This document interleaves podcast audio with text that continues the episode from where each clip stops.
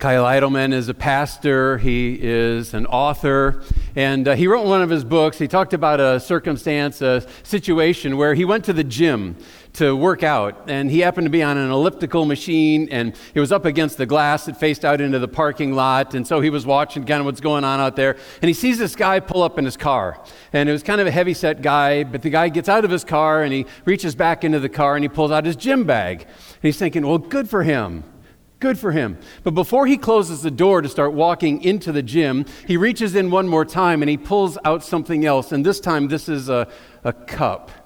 Turns out to be a Dairy Queen Blizzard that he's also brought to the gym with him. And he comes and he actually finishes it up on his way in and he throws it away before he goes in to work out. And I heard that story and I thought, isn't that like a lot of us? I mean, can't you relate to this guy, right? I mean, yes, we want to be physically fit for sure, but we also want the blizzard. And it's one thing when it's when it's food. But the truth of the matter is that very same sort of thing, attitude, mindset happens oftentimes in our spiritual walk also, doesn't it? Where we want to be spiritually fit, but there are other things that are going on in our lives that we aren't sure we're ready to give up just yet same attitude, same actions that we might want to live on with. And so today we're going to talk about combating that sort of mindset, that sort of idea. Today we're going to be talking about full surrender. That's a theme of our time today in God's Word. Full surrender. This is actually the fourth and final installment of our My Testimony series. I hope you've been with us for these. If you have been, I'm sure you've been deeply encouraged. As we've heard some di- from some different folks, we heard from Jimmy and we heard from Samantha and we heard from Steve. And today we're going to have the final one of those. And I know that you're going to be inspired. I know that you're going to be encouraged as you hear the story that we are bringing to you here today. You're going to be glad that you are here for this final installment. Today, the one that I want to introduce to you and have you hear from, his name is Nate Guenin. Nate, why don't you come on up and join me up here? Nate has been a part of Pathway for about a year and a half or so, and uh, it's been a lot of fun to get to know Nate and learn something of his story and just learn who he is as a person. And I'm confident that you are going to be blessed by what you hear. So, welcome, Nate. Let's go ahead and have a, have a seat and uh, let's go ahead and talk. Nate's going to share his story with us here. Thanks for much, so much for doing this. Thank you for having Appreciate me. Appreciate it. Yeah, absolutely. So, Nate, why don't you just get us started by uh, introducing yourself to everybody? Yeah. Uh, my name's Nate Guenin. I grew up here in Beaver County. I've been involved with sports my entire life. I became clear in high school that hockey was the sport that I excelled in the most. Uh, I received a scholarship to Ohio State, and then I was blessed with an 11 year professional uh, hockey career. So that's a very quick introduction. I appreciate that. But um, some of what you didn't tell them is that uh, he not only played at Ohio State, and he also was uh, while he was at Ohio State, received a number of different awards. He was selected by his peers and by his coaches to be the captain of that team, which tells you just a little something about his leadership and about uh, the character that he was demonstrating at the time, at least in part. And um, then he went on, he was drafted by the New York Rangers ended up playing with a few different teams in the NHL, including our very own Pittsburgh Penguins mm-hmm. for a little stint, and um, just had an amazing career and uh, was someone who you would look at and you think, there's a guy who's got his skills going on. And uh, so, but why don't you just tell us? I mean, this is something that none of us, I don't think anybody in the room has ever had a professional hockey career. Tell us what it's like to be in the NHL, to play professional hockey. I got to live my childhood dream. You grow up playing the game, you watch it on TV, and you just you hope to one day be able to play there. And when I first made it, it was it was pretty surreal. Now you're playing against guys that you grew up watching on TV. And in one of my first games, I got to play against uh, Jaromir Jagr. And for any Penguins fans, you would recognize that name. But Jaromir was he's one of the all-time greats. I actually have a picture that I took with Jagr when I was a little kid. And there I am cross checking him on the, on the back, trying to, trying to knock him off the puck. Um, and as Pastor Jeff said, I got to have a brief stint here with the Penguins. And that was when I got to see up close uh, the talent uh, that a guy like Sidney Crosby was blessed with. And not only do guys like that are they blessed with talent, God also blessed them with this incredible work ethic. And when you put those together, that's when, that's when you have something special. The thing that I enjoyed the most about playing was getting to compete against guys like that on a nightly basis. You get to play against the best players in the world. And you get to challenge yourself in practice and in games, and I, I thrived on that. Yeah. That's awesome. The congregation has been seeing a few photos of you that uh, you had sent to me, and uh, I think that's really super cool to, to just see you in your different uh, get up and a few different teams. This is one of those that you sent to me. There are a couple that I found on my own, however. Um, one of them, if we can find that one, this is you um, just uh, defending Malkin mm-hmm. and uh, having your way with him, is the way it looks to me. Um, so that's one. Here's another one I found that you did not send to me. this is you getting destroyed into the boards, basically. And uh, so, I, so I asked Nate, I said, this, this one might just possibly get shown in the service. And he's like, do it. You got to show it. And so I just appreciate your spirit and your humility in, in all of that. I really do. Um, so hockey is amazing. I've asked you so many questions about hockey as I've gotten to know you, and we could just go on and on with those questions. But I want you to also talk a bit about what was going on spiritually mm-hmm. speaking for you at that time, leading into that time. Mm-hmm. What's going on in Nate spiritually? I've always felt God's presence, but I was never willing to fully surrender or, or to go to go all in. Uh, God was a bit of a crutch. I'd mess up. I'd pray for forgiveness. God, give get me out of this. I'll never do it again. And then once the dust was settled, I'd forget about God and I'd go on with my life. For, for most of my life, like, honestly, I was, a, I was a pretender. I, I sought others' approval and I denied it. As, as much as I say I did, and I really, really cared what everybody thought friends, teammates, girls, fans, scouts, everyone really cared. And a lot of those insecurities carried into my playing career. For most of my career, I was battling to, for a roster spot. So when I was in the NHL, I would be stressed out if I don't play well, I'm going to get sent down. And when I was down in the minors, all I would do was think about getting called up. So because of that mindset, I could never fully enjoy my playing days. Imagine how freeing it would have been to live by Colossians 3:17 which says, And whatever you do, whether in word or deed, do it all in the name of the Lord Jesus, giving thanks to God the Father through him. If you are honoring God with all the blessings he gave you, it, it doesn't matter what league you're in, if you're in the NHL or American League. But, I mean, that being said, we, uh, it's pretty obvious it's more exciting to play in the NHL than the minor leagues. Like in the NHL, you'll have 18,000 fans in the arena in the minors, some of the cities, you'd have a couple hundred people. So that part's pretty obvious. Yeah. So you have this 11 year career, and uh, you retired just in 2017. Mm-hmm. So what happened after hockey? What, what came next? My identity was Nate Guenin, hockey player. So now what? I, uh, I married my girlfriend of seven years.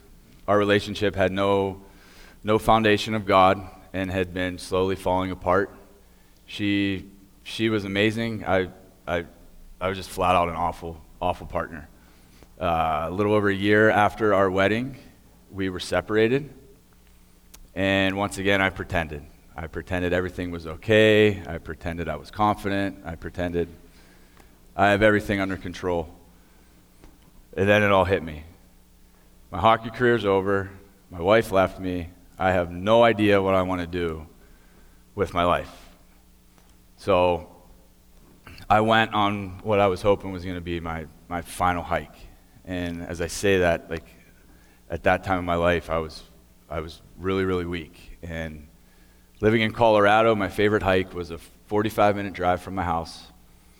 It was an awesome hike. It was quick, it was about a little over a mile up, it was steep. You could get a really good sweat in and then you get rewarded with this beautiful Rocky Mountain view. But the drive out there was different, just different, different thoughts. Uh, on the way out, like the thoughts that were going through my mind were maybe a mountain lion will get me. Maybe I'll fall. Maybe I'll jump. I even left my phone in my truck when I got to the trailhead because if something bad did happen, then I wouldn't be able to call anybody for help. That hike up was dark. I had some dark thoughts, negativity. All I could think of was how bad everything had gotten. And when I, when I got to the top, I walked over to the area where I always like to sit. And there's no, there's no railing up there. Like, there's the rocks. And I remember looking down, and I thought, I could just swan dive off of here right now. Deep down, I was too afraid to jump. I wasn't going to jump, but, but I was broken. And I walked back a few steps,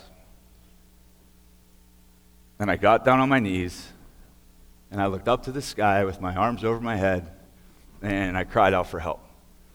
I had tears just ripping down my face. And in that moment, I was just, I was so incredibly weak. And I keep talking about how weak I was because that was the first time that I truly felt God's strength, or at least was aware of it. And in 2 Corinthians, Paul refers to Jesus telling him, My grace is sufficient for you, for my power is made perfect in weakness. Paul goes on to say, For when I am weak, then I am strong. I felt something come over me in that moment, and that hike down was a complete contrast to the hike up.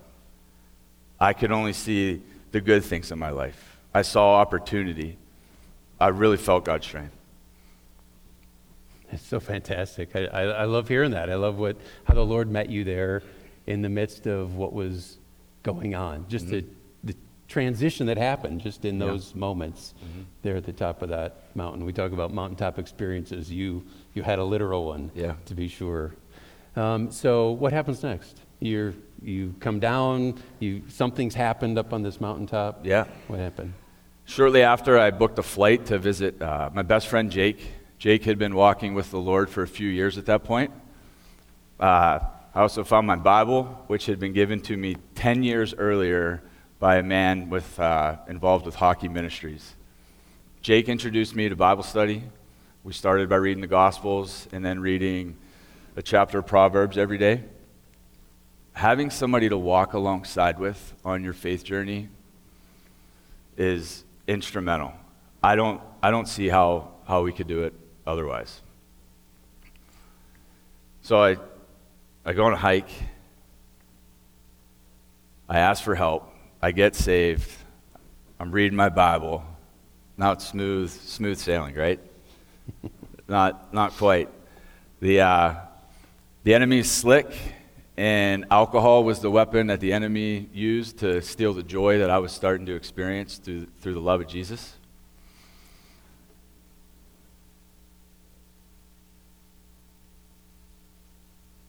it led to some really, really, really bad decisions.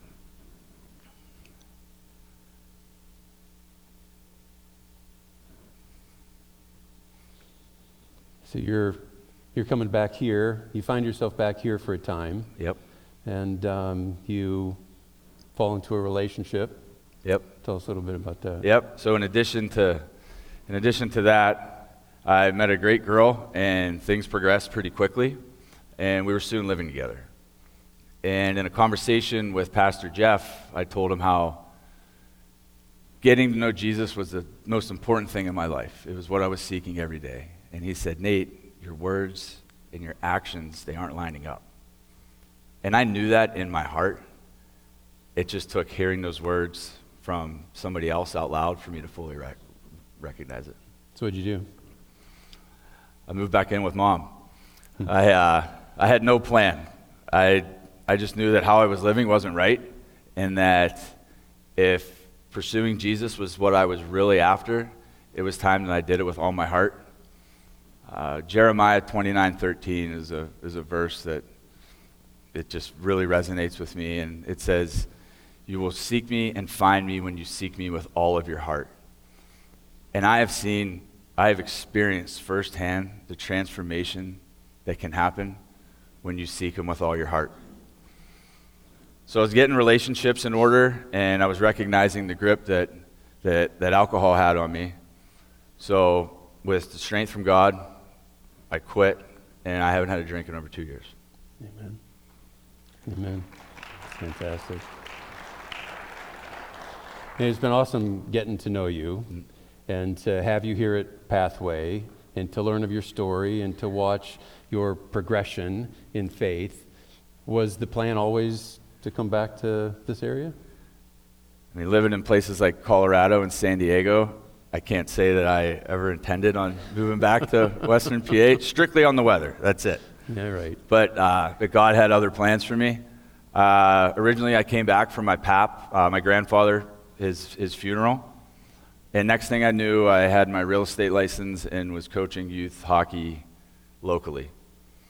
Um, God even blessed me with just a, a beautiful property back here, a beautiful home. And I don't love it because it's big or fancy. That's, that's not it at all. It's just it's a place that I feel extremely close to God.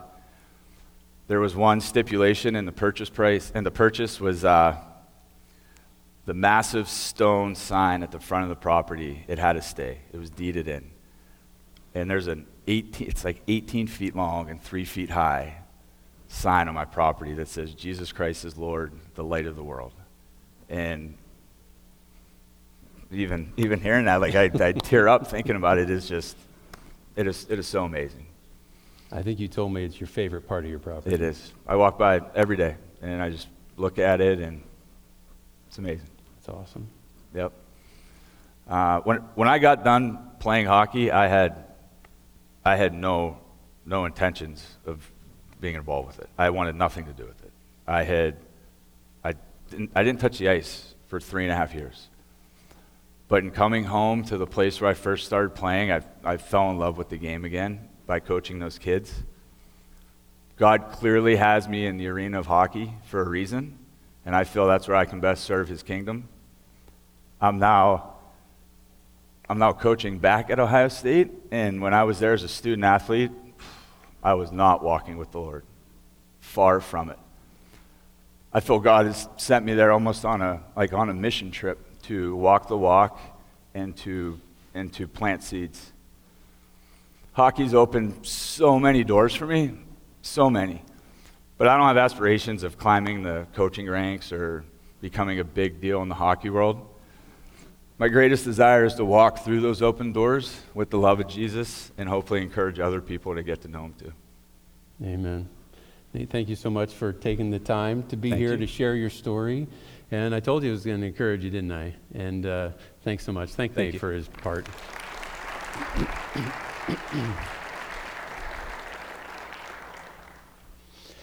it has been fun to get to know Nate, and especially toward the end of watching the progression of what has happened in his life and in his story and his, in his own pursuit of God. It's been fantastic. You hear some of it. I'm sure that you picked it up in the story. But the fact of the matter is that this is a guy who's in full surrender mode for Christ today. I wish you could hear just all the pieces of his story, and uh, you'd be additionally encouraged by that. But that's what I want for all of us. I want for all of us to come to that place where we experience what this full surrender is really all about. I'd love for Pathway to just be marked by full surrender people all around us.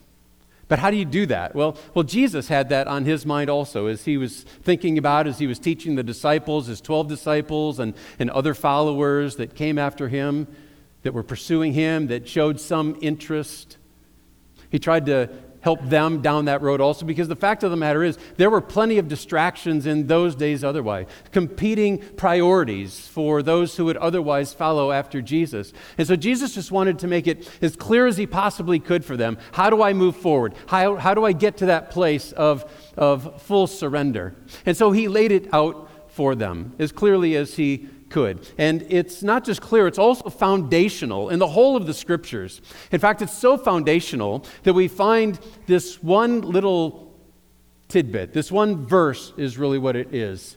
A verse that tells us something about what Jesus had in mind, tells us how we might pursue becoming those people that ultimately he desires for us to be. It's so foundational. We actually find it in all three of the synoptic gospels Matthew, Mark, and Luke. It's just a succinct little verse, but it really lays it out there to how we get to that place. Here's what it says as Luke records it Whoever wants to be my disciple must deny themselves and take up their cross daily and follow me.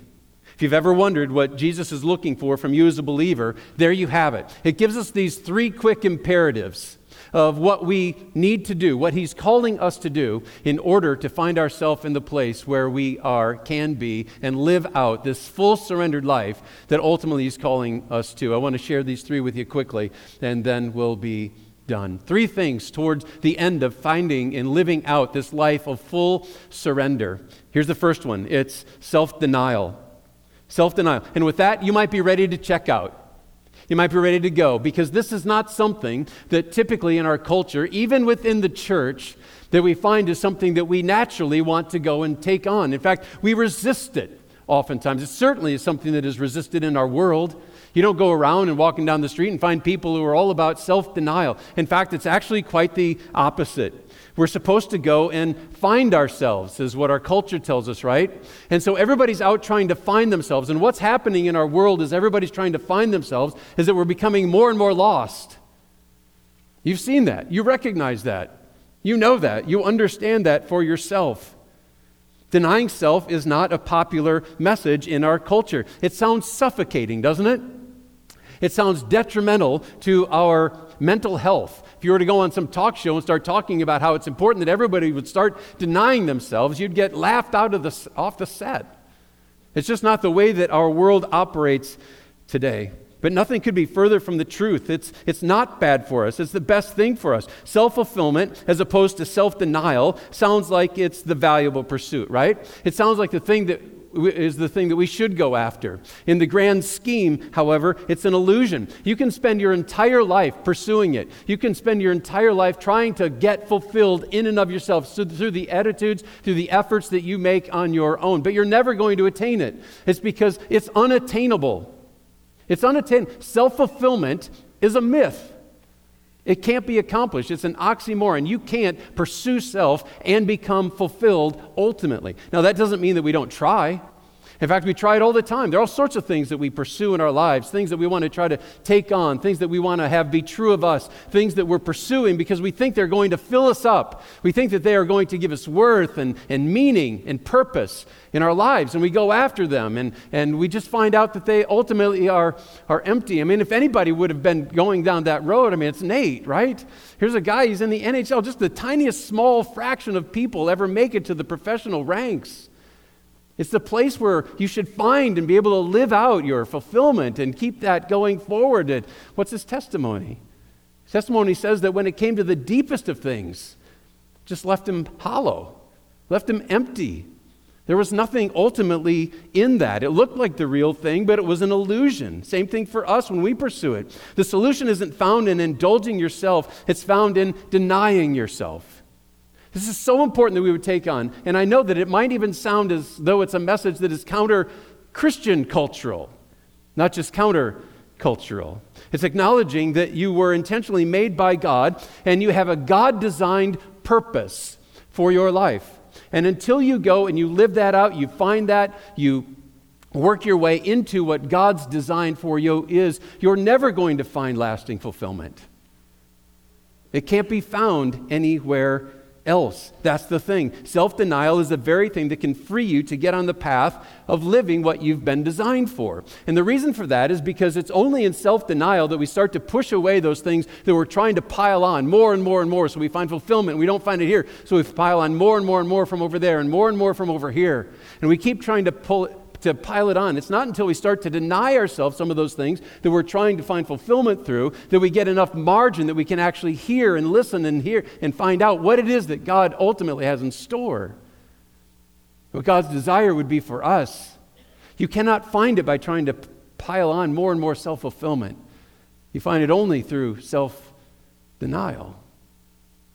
That's where this starts. That's where Jesus starts. He says, Deny yourself if you want to come after me. Then he goes on. Second thing is daily sacrifice. Back to Luke 9 again. The very same verse. We're just going to look at that same verse uh, all the way through here. Back to Luke 9 it says, Whoever wants to be my disciple must deny themselves and take up their cross daily. What does it mean to take up your cross daily? Well, let's start by talking about what it doesn't mean. See, because we think about taking up our cross, and many people in their minds think, well, that's talking about standing strong in the midst of the difficult circumstances of life, that it's just kind of your cross that you have to deal with. Somebody might say something like, yeah, I live in wampum, it's the cross I have to bear right? I would never say that, but somebody might say that as though it's just talking about something difficult that you have to endure. Same thing with the Apostle Paul when he talks about the thorns in the flesh that he has, or his thorn in the flesh. It's talking about something that is challenging that we need. That's not what this is talking about. That's not what your cross is, the cross that you have to bear.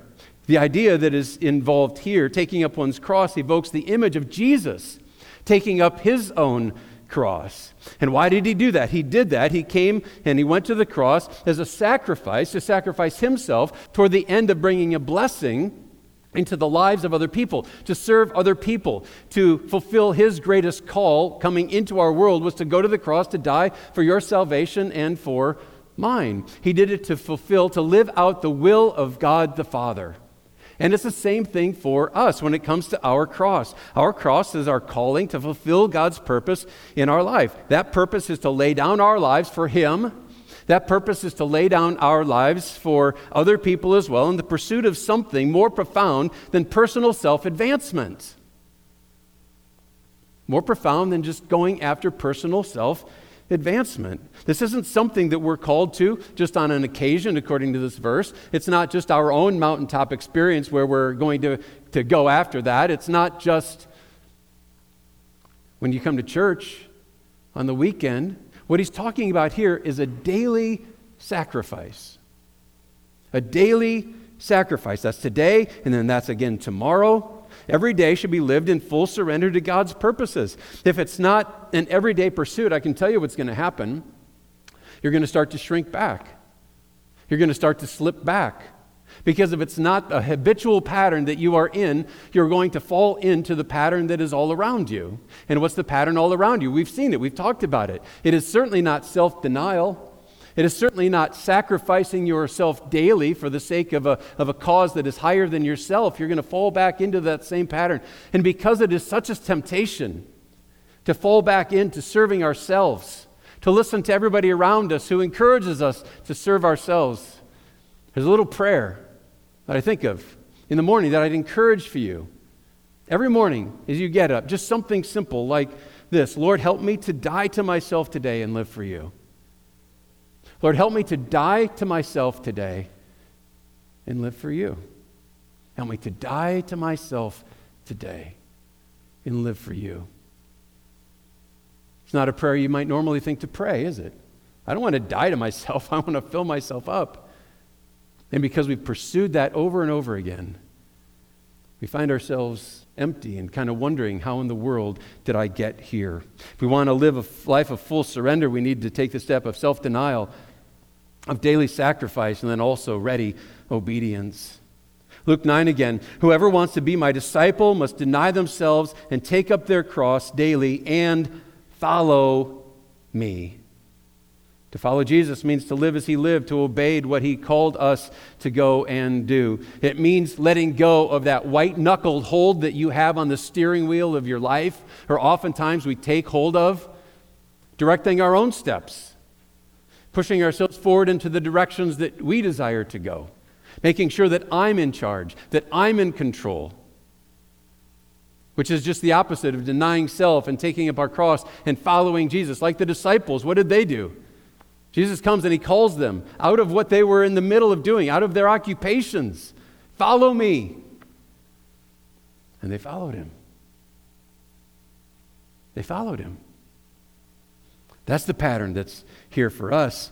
But if we're going to follow, we're going to have to learn to say no to some things. And this is where the challenge comes in, right?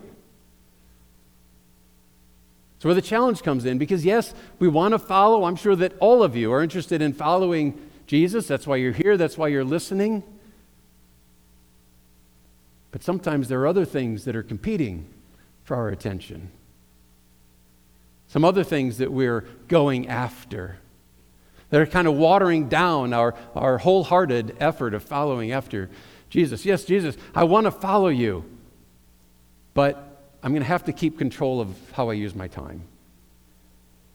Yes, I want to follow you, but, but I get control of my money. Yes, I want to follow you, but, but my girlfriend is so awesome and I love living with her. And besides, it's cheaper to do it that way. We've got all kinds of reasons. Yes, I'd like to follow you, but I just don't want to change. Jesus never invited anyone to follow part time. It's actually not a thing. Part time follower of Jesus just doesn't compute. There's another one of those oxymorons, right? But we still try to do it. We still try to do it. I want to be in, yeah, I do, but I also kind of want to have my blizzard, spiritually speaking. And then we wonder why is my spiritual life so blah? Why is it not really going anywhere? Why does it kind of feel a step forward, a step back? Well, Jesus tells us right here. He lays it out very plainly. And it's just a matter of whether or not we're going to be willing to embrace the truth that He's giving to us so plainly challenge of this verse that we're looking at is that it's blatantly countercultural. You don't walk around and see a lot of people who are supporting you in moving down this path, down this journey. Denial, sacrifice, obedience are not behaviors that are promoted or, or reinforced in our world, which is why it's so important that we would find people to, to spend time with, to hang out with, who can model this for us who are maybe ahead of us or maybe at least walking together with us in our own interest in being fully surrendered, that we would find those people, that we'd spend time with those people, that would encourage us. It would continue to spur us on because we look on and we see, well, this apparently isn't me. I'm not the only one who's doing this. It's part of Nate's story. Nate is loving to go back to his deep desire is to go back to that same college locker room and bring a message to these student athletes in an environment where he had no one to encourage or to move him in that direction, but to be that person for these guys. And he's having an impact. Where there's been no real spiritual environment, Nate is becoming that spiritual environment. There's a Bible study that's going to be coming in very soon, no doubt, because of his influence. I love that. We all need that. People who can help to show us that you're not weird for being the one who wants to go all in, that wants to go full surrender. But where are you seeing that? Who are the people that you're hanging with that are demonstrating that to you? That are encouraging you to move forward? Or is it kind of a one foot in, one foot out. That's why full surrender is so different, so difficult. It's because we have this temptation to, yes, I want to be a follower, but yes, I also like this. And unfortunately, we have too many examples that are kind of the lukewarm examples. And we actually find support in doing so because you can point to plenty of other believers in Jesus who are right there. We need to start a wave. We need to start a movement that is taking us in a different direction. Where we would say, Yes, I take God at His word when He says, Deny yourself and take up your cross daily and follow me, that that's what I'm going to do. And I pray that that's the perspective that we might together take on, that we might together live out because we can spur one another on and it can get this sort of momentum. And I pray that that's where we would be. I hope that you were encouraged by Nate's words, the example that he's working to set. And I pray that together we would do the same thing. And as we do, live lives of full surrender. Let's pray. Heavenly Father, thank you for what you're doing to Nate. Thank you that you are working in him and through him to set an example for all of us and for athletes in locker rooms Lord, I pray that we might be those very same people.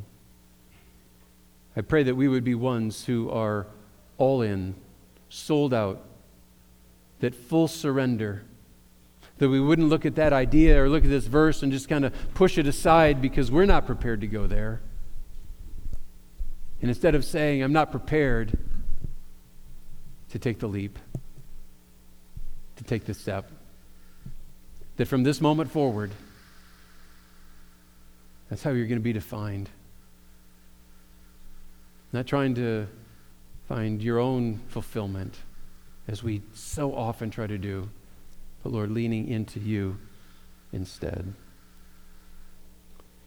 Lord, thank you for your call on our lives. Thank you that Jesus made it so plain that we have a standard against which we can examine where we are and where we're going. Lord, I just pray that we would be responsive, that our hearts would be softened, that we might submit to you, that we might live lives of full surrender. I pray in Jesus' name. Amen.